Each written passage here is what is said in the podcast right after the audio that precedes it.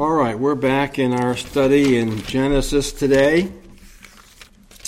And we have found in chapters 31 to 33 that Jacob is growing in his faith. He's acknowledged that God keeps his promises by being with Jacob, protecting and providing for him until he returns to the land of Canaan.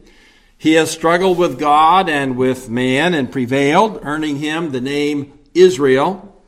He has made amends with his brother Esau. After 20 long years, he finally arrives in Canaan.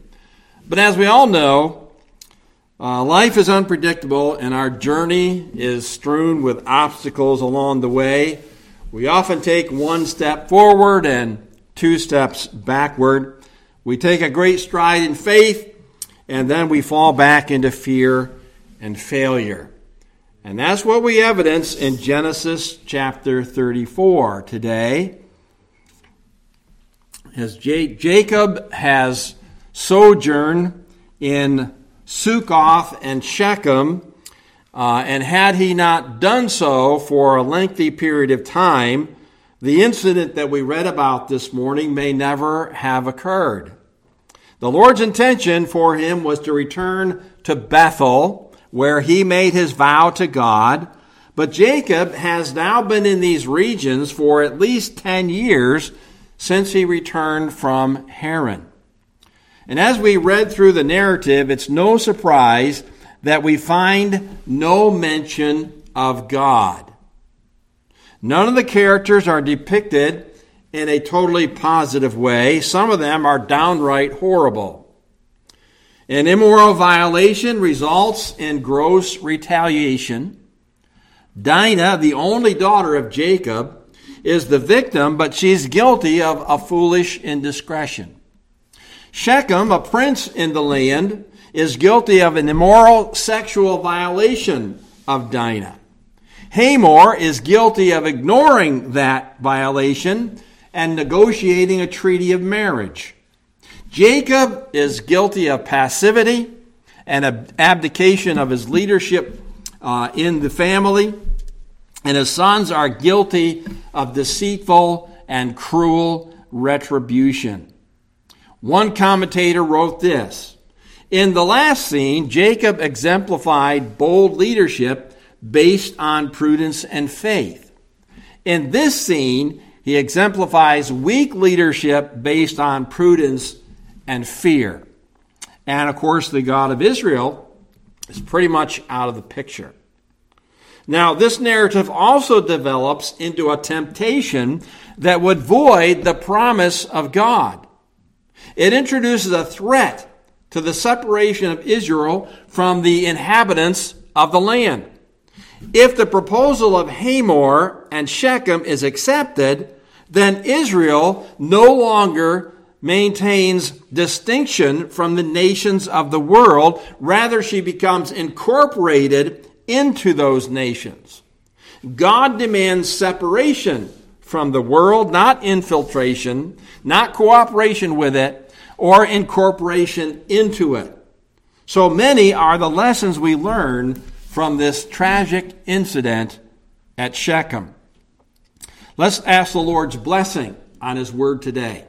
Heavenly Father, we are thankful uh, that you do not uh, neglect putting into your word events that are entirely sinful and wrong to show us, Lord, how low we can go and how much we need a Savior. Uh, Lord, we realize that although we see a lot of uh, wrong actions here, that we too can be guilty of some of the same things. So, Lord, as we look through uh, this uh, sordid affair at Shechem, help us to realize that we need to uh, confer with you on all the decisions that we make, the direction in life that we take, so that we don't uh, experience the tragedies that resulted uh, from this event. So, Lord, bless us as we look to your word today. We ask in Jesus' name, amen. Well, we're going to begin with the humiliation of Dinah which uh, is in the first seven verses of chapter 34 this morning. And the catalyst of this tragic event uh, ensues from this venture of Dinah into the pagan culture of the land. We see that Dinah, the daughter of Leah, whom she had borne to Jacob, went out to see the daughters of the land. And we find here that tragedy results from indiscreet decisions. And as far as we know, she is the only daughter in the family. She is likely the youngest, born during Jacob's six years of additional service to Laban. The sons were born in that uh, second seven year period uh, of uh, a relationship with his wives. Now, that would make her a very young woman of marriageable age between the ages of 13 and 15. And again, we wonder, wow, that's pretty young to be married. But in that culture, a girl who passed through puberty was eligible for marriage. And it's mentioned five times, interestingly, in the passage, that she was born to Jacob. So that stresses the father daughter relationship in the narrative. And as the only girl, we can imagine she was pampered probably by her mother and her older brothers, and that she should have been by her father. So that adds pathos to what happens in this incident. Now, one eventful day, Dinah decides to go out and see the daughters of the land. Now, the verb to see means to look over. So she wanted to see what the women of the land were like, what they did, how they acted. And we wonder, well, did she go out at this young age with parental permission or did she sneak out on her own? And it seems doubtful to me that her parents would have let such a young woman go out into that pagan culture without being escorted by someone in the family. If they did, then they were guilty of even more serious indiscretion. And this may well have been a secret adventure to seek out the girls, the daughters of the land who may have been closer to her age because nobody else in the family is even a girl. So at best, her action was a foolish indiscretion, and at worst, a rebellious action. If she had never made that decision, a calamity would have been avoided. Now, this is a good lesson for our parents and our young ladies. We need to protect our daughters from the evils of this world as much as we can. They need to be under our eye and tender care as they grow up and they mature. And what they learn about life and what they learn about the world needs to be filtered through the lens of Scripture rather than personal experience. And it's far better for them to be overprotected than underprotected in the age in which we live. Young people also need to be obedient to the guidance of their parents and not try to venture off, sneak off into the world on their own to experience its allurements. Very seldom will you escape ill effects from those kind of adventures, and much tragedy results from indiscreet decisions. Now, let's get into the uh, sordid part of it beginning at verse 2, we see Shechem's disgraceful violation.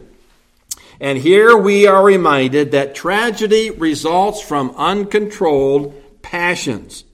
We're told here that Shechem, uh, the son of Hamor, he's a prince of the country, perhaps the second most important person in that part of the land. He sees her, he takes her, he lays with her, he violates her. So everything that is revealed to us here uh, indicates a forceful act of rape. Now, Dinah may have been foolish and indiscreet, but that was no reason for her to be taken advantage of. And the verb to violate has various shades of meaning. It can mean defile, mistreat, violate, rape, shame, and humiliation. And all that probably comes together here as she experiences this horrible thing. All of these describe the violent treatment by her of Shechem. But after this shameful act, his attitude toward her kind of softens. And it tells us here that he became strongly attracted to her. He speaks kindly to her. He goes on to say he loved her and he wants her for a wife. Now, at least that's uh, a better attitude, but uh, the cart was put before the horse and forcefulness came into this. It was a violent crime. And if he had been attracted to her in the first place, then he should have controlled himself and not violated her. He tries to make up for this after the fact by being kind and attempting to woo her as a wife. But there's no remorse shown on the part of Shechem or his father. And so that indicates to us that this pagan land, this culture, uh, was, was very immoral. The standards are very low. And furthermore, then he comes to his father and he really kind of demands his father to get this girl to be his wife. Now, folks, our society is not a whole lot better than Shechem's. Our moral values have sunk so low that it wouldn't surprise me if someday rape was no longer a crime. Pretty much everything else of a sexual nature is getting to be okay. This is something that's, uh, uh, that's accepted in our society. Young people are not urged to subdue their passions and abstain from sex until uh, they find their life partner. Rather, this has become an accepted and expected activity. Now, Christian young people need to reject the low standards of our society and adopt God, God's high expectations for His people. And again, much tragedy results from these uncontrolled passions. And only the Lord can help us to subdue them. Now, as the story goes on here, we have the reactions of Israel, and they are mixed reactions. First of all, in verses 5 and 6, we see Jacob's passivity. Jacob hears what happened. His daughter, his only daughter, has been defiled. His sons are out uh, taking care of the livestock. And Jacob holds his peace until they come. Now, most of you dads have a daughter, and I can't see you responding like that. If you had heard this uh, in this kind of a context, I think I would have sent somebody out to get the boys to come back. We need to talk about this and decide what we're going to do because this is absolutely wrong. But we find here that Jacob doesn't say anything. He seems not to be angry or upset and we wonder why he didn't send out for his sons. So throughout this whole narrative, Jacob appears to be passive, weak, and detached. And so we see that this tragedy is really partially responsible for his passive attitude toward a great sin. Now, in the meantime, Hamor, Hamor comes because he wants to negotiate uh, for his uh, for uh, Dinah to be married to his son. Now, his sons come in from the field when they hear about it. We don't know exactly how they heard about it. Maybe uh, one of the servants went. But in verse 7, we're told the sons of Jacob came in from the field when they heard. Now, look at their response because it's in contrast to their father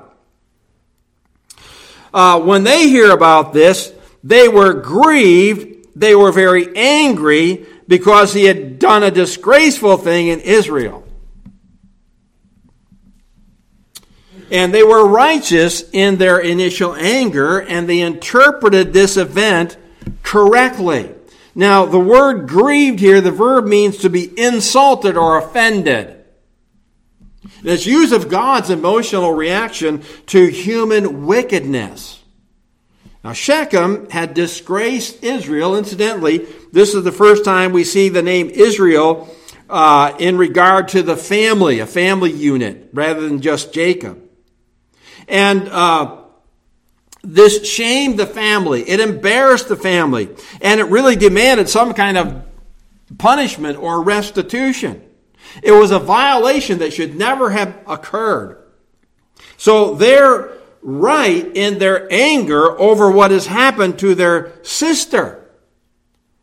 Now, Jacob should have been equally upset, but we, we have little emotion on his part. However, their re- resolution to the situation went a whole lot farther than it should have. Righteous indication, uh, indignation must be tempered with wise counsel. Otherwise, it too is going to have tragic results. One commentator wrote this. He said, Once again, as in the birth of his sons, Jacob's household is dysfunctional because of his passivity. His sons are rash and unbridled, and he is passive. So no one in the story escapes censure. Jacob seems to be passive the whole time. His sons are passionate and they're rightly indignant, but they act in a wrong way. Now let's see what happens here. In the next section, which is fairly long, we have some negotiations going on between the two tribes. And we see various proposals by the parties, and these proposals really are dangerous and deceitful. And we find here that tragedy again results from deceitful negotiations, deceitful relationships uh, between people. And the first thing we see here in verses 8 through 12 is that Hamor and Shechem uh, have a tempting proposition to Israel. Now, unlike Jacob and his sons that are responding in totally different ways, Hamor and Shechem are on the same page. They both want the same thing, so they're working in concert with each other. And Hamor puts forth the economic advantages of marrying Dinah. Uh, he says in verse 8, The soul of my son longs for your daughter. Please give her to him as a wife. Make marriages with us, give your daughters to us, and take our daughters to yourselves. So you will dwell with us, and the land shall be before you. Dwell, trade in it, and acquire possessions for yourselves in it. So there's going to be great economic advantage if our tribes mingle t- together, and you give Dinah uh, to my son as a wife. Now, this all may look quite attractive and profitable for Jacob, uh, Jacob and his family, but there's a number of problems here and a number of dangers. First of all, again, there is no recognition on the part of Shechem that he has committed a very serious offense, a criminal offense in our day. Neither he nor his father admit that he violated and humiliated Dinah and that he deeply offended this family.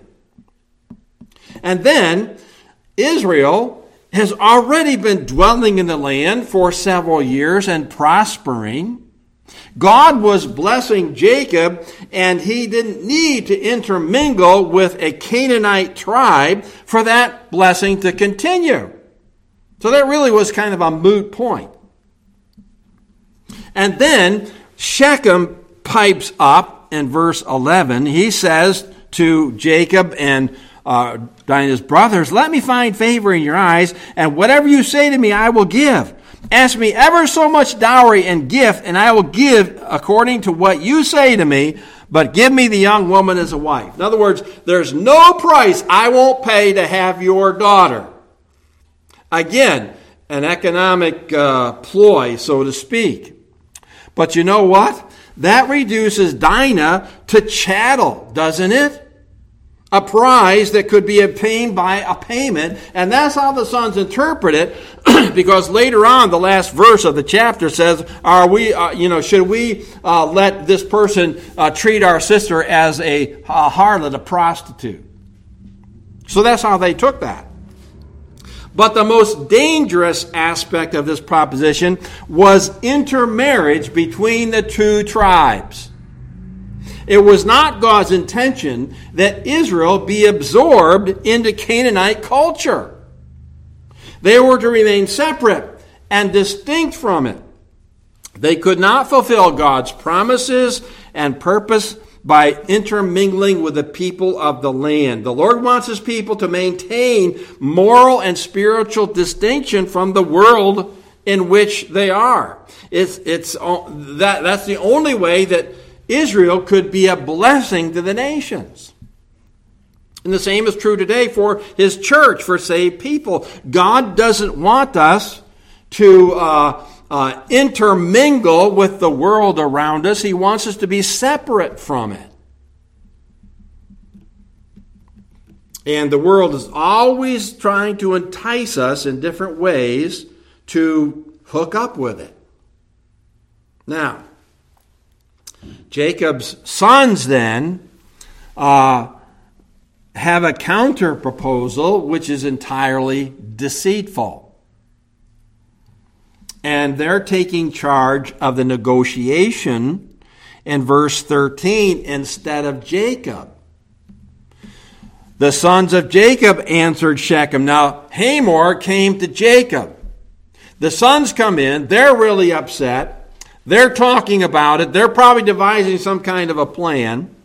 And instead of Jacob taking control and Jacob entering and being the leader, and Jacob really going to God to find out what we should do about this, he lets his sons take over the negotiation. He sits back, he's passive.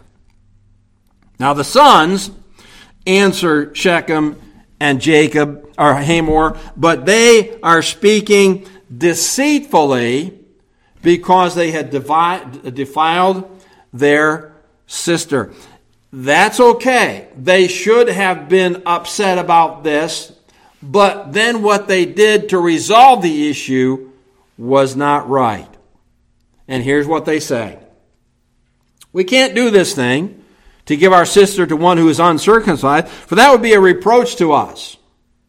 But on this condition, we will consent to you. If you will become as we are, if every male of you is circumcised, then we will give our daughters to you. We will take your daughters to us. We will dwell with you and we will become one people. There's the, there's the thing. They were never intended to be one people with the, with the Canaanites. They were to be separate. Now, of course, they're lying. They're, they're being deceitful. This was never their intention to go through with this. Uh, they are wanting to incapacitate the Shechemites so that they can carry out their own vigilante style retribution. And if they refuse, verse 17, well, if you'll not heed us and be circumcised, then we'll take our daughter and be gone. Now that kind of uh, indicates to us that Dinah is not home. Dinah has been in the house of Hamor and Shechem up this whole time. Now, Two serious wrongs are revealed in this action of Jacob's sons. First of all, we see that the sins of the fathers are being intensified in the sons. This trait of deceit was formerly used out of fear for one's life or to get what one wants, and now it's intensified to the point of being used for vengeance. If we go back in history, we remember that Abraham and Isaac both deceived rulers by saying their wife was their sister. And they did that because they feared the people of the land would kill them to obtain their wives. Instead of trusting God to protect them, they trusted themselves and their, their deceitful ploy. Now, Jacob uh, comes along and he really goes a step farther he deceived his brother and his father to obtain a blessing and an inheritance that God had already promised to him.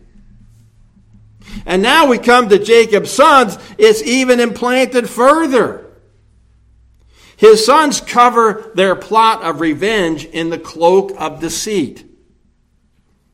And when sin is not dealt with in life, it may well be mimicked and intensified in the next generation and deceitfulness results in tragedy sooner or later. The second thing here is They defile, excuse me, the religious significance of the rite of circumcision. Now, that was a sign of the covenant between God and Israel. And it showed that God was their uh, God and they were his people. And it reminded them that they were chosen and separated unto God out of all the nations of the world. And these young men were willing to use that sacred symbol to carry out their own sordid plot, to use it for selfish purposes that went against the will of God. And again, many crimes committed today um, are, are related to religion, to the abuse of religion. Child abuse, immorality, embezzlement, fraud. All these things can be done in the guise of religion by people who are in positions of authority and respect. And deceit, of course, is necessary to commit those kinds of, of, of uh, sins. And we have to be careful today that uh, we don't use our relationships with other Christians to try to take advantage of them in some kind of a way. Now, as the story continues here, Hamor and Shechem reveal their true motivation as they go now to their town and they get the men to comply with this condition. In verse 18, they're pleased with what goes on. So the young man did not delay to do the thing because he delighted in Jacob's daughter. He was more honorable than all the household of his father. Now, that doesn't mean that he was um, a, a, nice person. What that meant was he had the honorable position, the firstborn son, so he was in the most respected position as far as the, the family and the culture was concerned. It doesn't mean that he acted in some kind of an honorable way.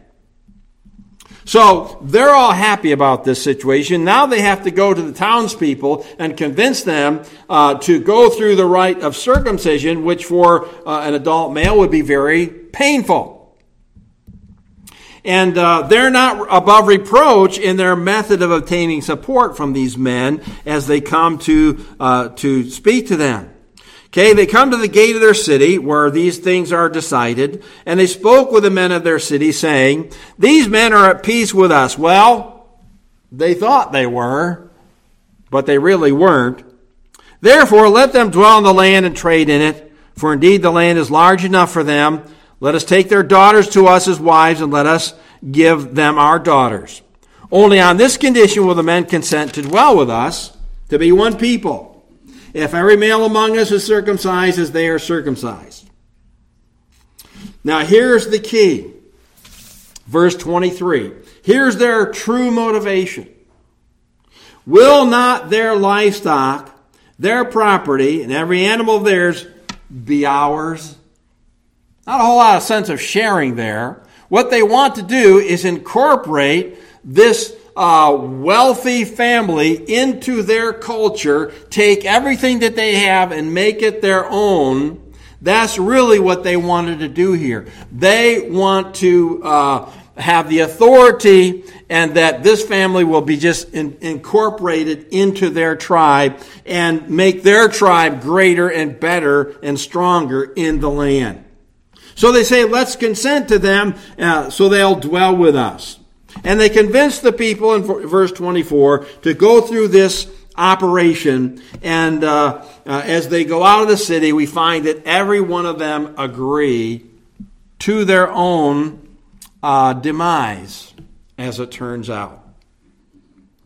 So the men of the town agree to the proposition and they unknowingly seal their fate. And that brings us then to the vengeful retaliation of Jacob's sons in verses 25 to 31. And uh, tragedy results from this kind of activity, from vengeful actions.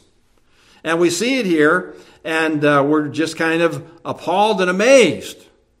But it shows us how far we can go in our anger in our perhaps quest for what we believe is justice and we take matters in our own hand. So, first of all, we see the slaughter by Simeon and Levi. In verse 25, now it came to pass on the third day when those men were in pain that the two sons of Jacob, Simeon, and Levi, Dinah's blood brothers, two of four, each took his sword and came boldly upon the city and killed all the males. They murdered them. Those men were in a condition where they really could not uh, sufficiently defend themselves. They were at the mercy of these men, which showed no mercy. They killed Hamor and Shechem, his son, with the edge of the sword, and they took Dinah from Shechem's house, and they went out. So uh, they commit a huge crime against this tribe. And then when that is completed, it appears that all the sons then come and participate in plundering the city. And we see that in verse 27. The sons of Jacob came upon the slain and plundered the city because their sister had been defiled. So they took their sheep, their oxen, their donkeys, what was in the city, what was in the field, all their wealth, all their little ones, their wives, they took captive, and they plundered even all that was in the houses. So they just totally wiped out this town from their uh, their selfish, angry retribution. So, what Hamor had intended to do to Israel has been reversed. They wanted to take everything that Israel had, but now through this situation, the Lord allows Israel to take everything they had, and they reap what they sow because they saw no crime in what had uh, been committed by Shechem and by being uh, motivated to absorb Israel into their tribe. So that was, in a sense, God's justice, but uh, again, it wasn't right on the part of the sons of Israel to do that. But God oftentimes overrules even our sinful actions. Now, the punishment again far exceeded the crime. There should be justice. There should be a righteous response. Shechem was guilty of a serious sin. He should have been held accountable in some way. Later in the law, this offense would carry the death penalty. His father was also culpable because he did not rebuke his son, and he used this whole occasion to take advantage of the people of Israel. And his desire was to incorporate them into his culture and uh, dominate them and rule over them and profit by them. So his attitude, his motivation wasn't right either, and that would righteously be judged. But really, the rest of the people were deceived by their leaders and they should have been spared. The action of the sons of Jacob was worthy of rebuke and judgment itself. Now, that does come. As the story continues here, we do see a feeble rebuke on the part of Jacob in verse 30. Jacob said to his sons, uh, Simeon and Levi, You have troubled me by making me obnoxious among the inhabitants of the land, among the Canaanites and the Perizzites. And since I am few in number, they will gather themselves together against me and kill me. I shall be destroyed, my household, and I. Me, me, I, I. You count how many times that Jacob is referring to himself? Jacob's only concern is how this outcome affects him. He's consumed by fear of what others may do to him because he's forgotten the promise of God to protect him and take care of him. And if he'd gone to the Lord, I'm sure the Lord would have given him uh, wise counsel on how to handle this whole situation, but that never happened. Let me quote. Of course, fear is natural in such a situation. But the reasons Jacob gives for damning his sons betray him. He does not condemn them for the massacre, for abusing the rite of circumcision, or even for a breach of contract. Rather, he protests that the consequences of their action have made him unpopular, nor does he seem worried about uh, by his daughter's rape or the prospect of intermarriage with the Canaanites. He's only concerned about his own skin. And that's pretty clear from what he says here. Now, his sons come right back and they justify their actions in verse 31 by saying, Should he treat our sister like a harlot? Well, no, he shouldn't. But that doesn't give you the right to wipe out an entire city. Tragedy results from fearful attitudes and also remorseless actions. So Jacob, because he was fearful in this whole situation, kind of uh, made it worse. And then these sons, they, they're not at all remorseful. And we're going to find out as the story of Genesis continues that the dysfunction of Jacob's family is, is going to uh, now turn on the sons. We're going to hear more about the sons and their lives and the fact that more tragedy will come before the family finally goes through a healing process through confessing their sin. So, in all these different ways, we find that this tragic situation could have been avoided. Could have been avoided if Dinah stayed home, if Jacob had not abdicated his leadership role, if his sons had given the charge of negotiation to their father, if they had subdued their anger and tried to listen to God, God could have intervened at any moment in time. So, what can we draw from all these things that we really kind of haven't already done? Well, first, first of all, youth is often marred by indiscretion. Every one of us as adults can go back and think of many times in our youth when we were indiscreet and did stupid things. We have a responsibility, though, to oversee the spiritual growth and development of our children and maybe avoid some of those things that we went through as we guide them in the way of biblical wisdom.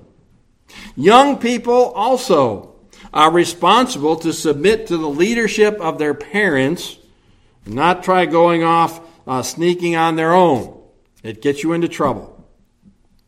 We also see here that the human spirit is full of improper passions that can only be subdued by the Holy Spirit of God.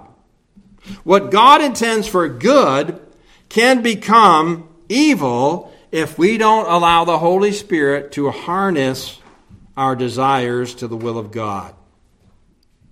Then nothing good is accomplished by deceitful means. We might think it does, but it doesn't. Righteous indignation cannot devolve into vengeful retribution. There's much injustice in the world that we must trust God to deal with. And when wrong behavior occurs closer to home in our families, in our church, well, God revealed to us the way which those things are to be handled and resolved. And when we take matters in our own hands without God's direction, we may soon fall into sin ourselves. Then we find that fear and passivity are the devil's means by which we shirk our Christian duty to stand up for what is right and holy. As God's people, we should stand for justice, righteousness, and morality based on God's Word. We do this in our homes, in our neighborhoods, in our schools, in our workplaces, in our government, everywhere. And it doesn't matter how odious we may look to the world, we need to fear God rather than men. Jacob didn't do that. And finally, although the Lord is absent from this passage, his name is not mentioned, he is not uh, gone to, it still is a subtle reminder to us of His mercy and His grace. Even his chosen people commit heinous acts from time to time. He's long suffering toward them. He's patient with them. He doesn't immediately judge them. He's always operating the sphere of grace. And he's the same with us when we step over the line of righteous thinking and doing. But we certainly don't want to tempt God in that way either. So, in all these ways, we see a lot of good applications for the day in which we live, and realizing that a lot of things lead to tragedy that can only be avoided as we put our faith and trust in the Lord. Our Heavenly Father, we pray this morning as we look to this sad passage of Scripture uh, to not be overly judgmental because we've been guilty of some of the same things. We sometimes have made indiscreet decisions. We have stepped out of your will. We have submitted to our selfish passions. Uh, we have been uh, deceitful from time to time. And Lord, we pray you forgive us, even as evidently you forgave these men over time. But Lord, help us realize that the more uh, selfish decisions we make and the selfish attitudes and wrong actions that come from them uh, end up tragically, oftentimes. We pray, Lord, you help us to avoid these things as we submit to your Spirit and to your word. We ask these things in Jesus' name and for his sake. Amen.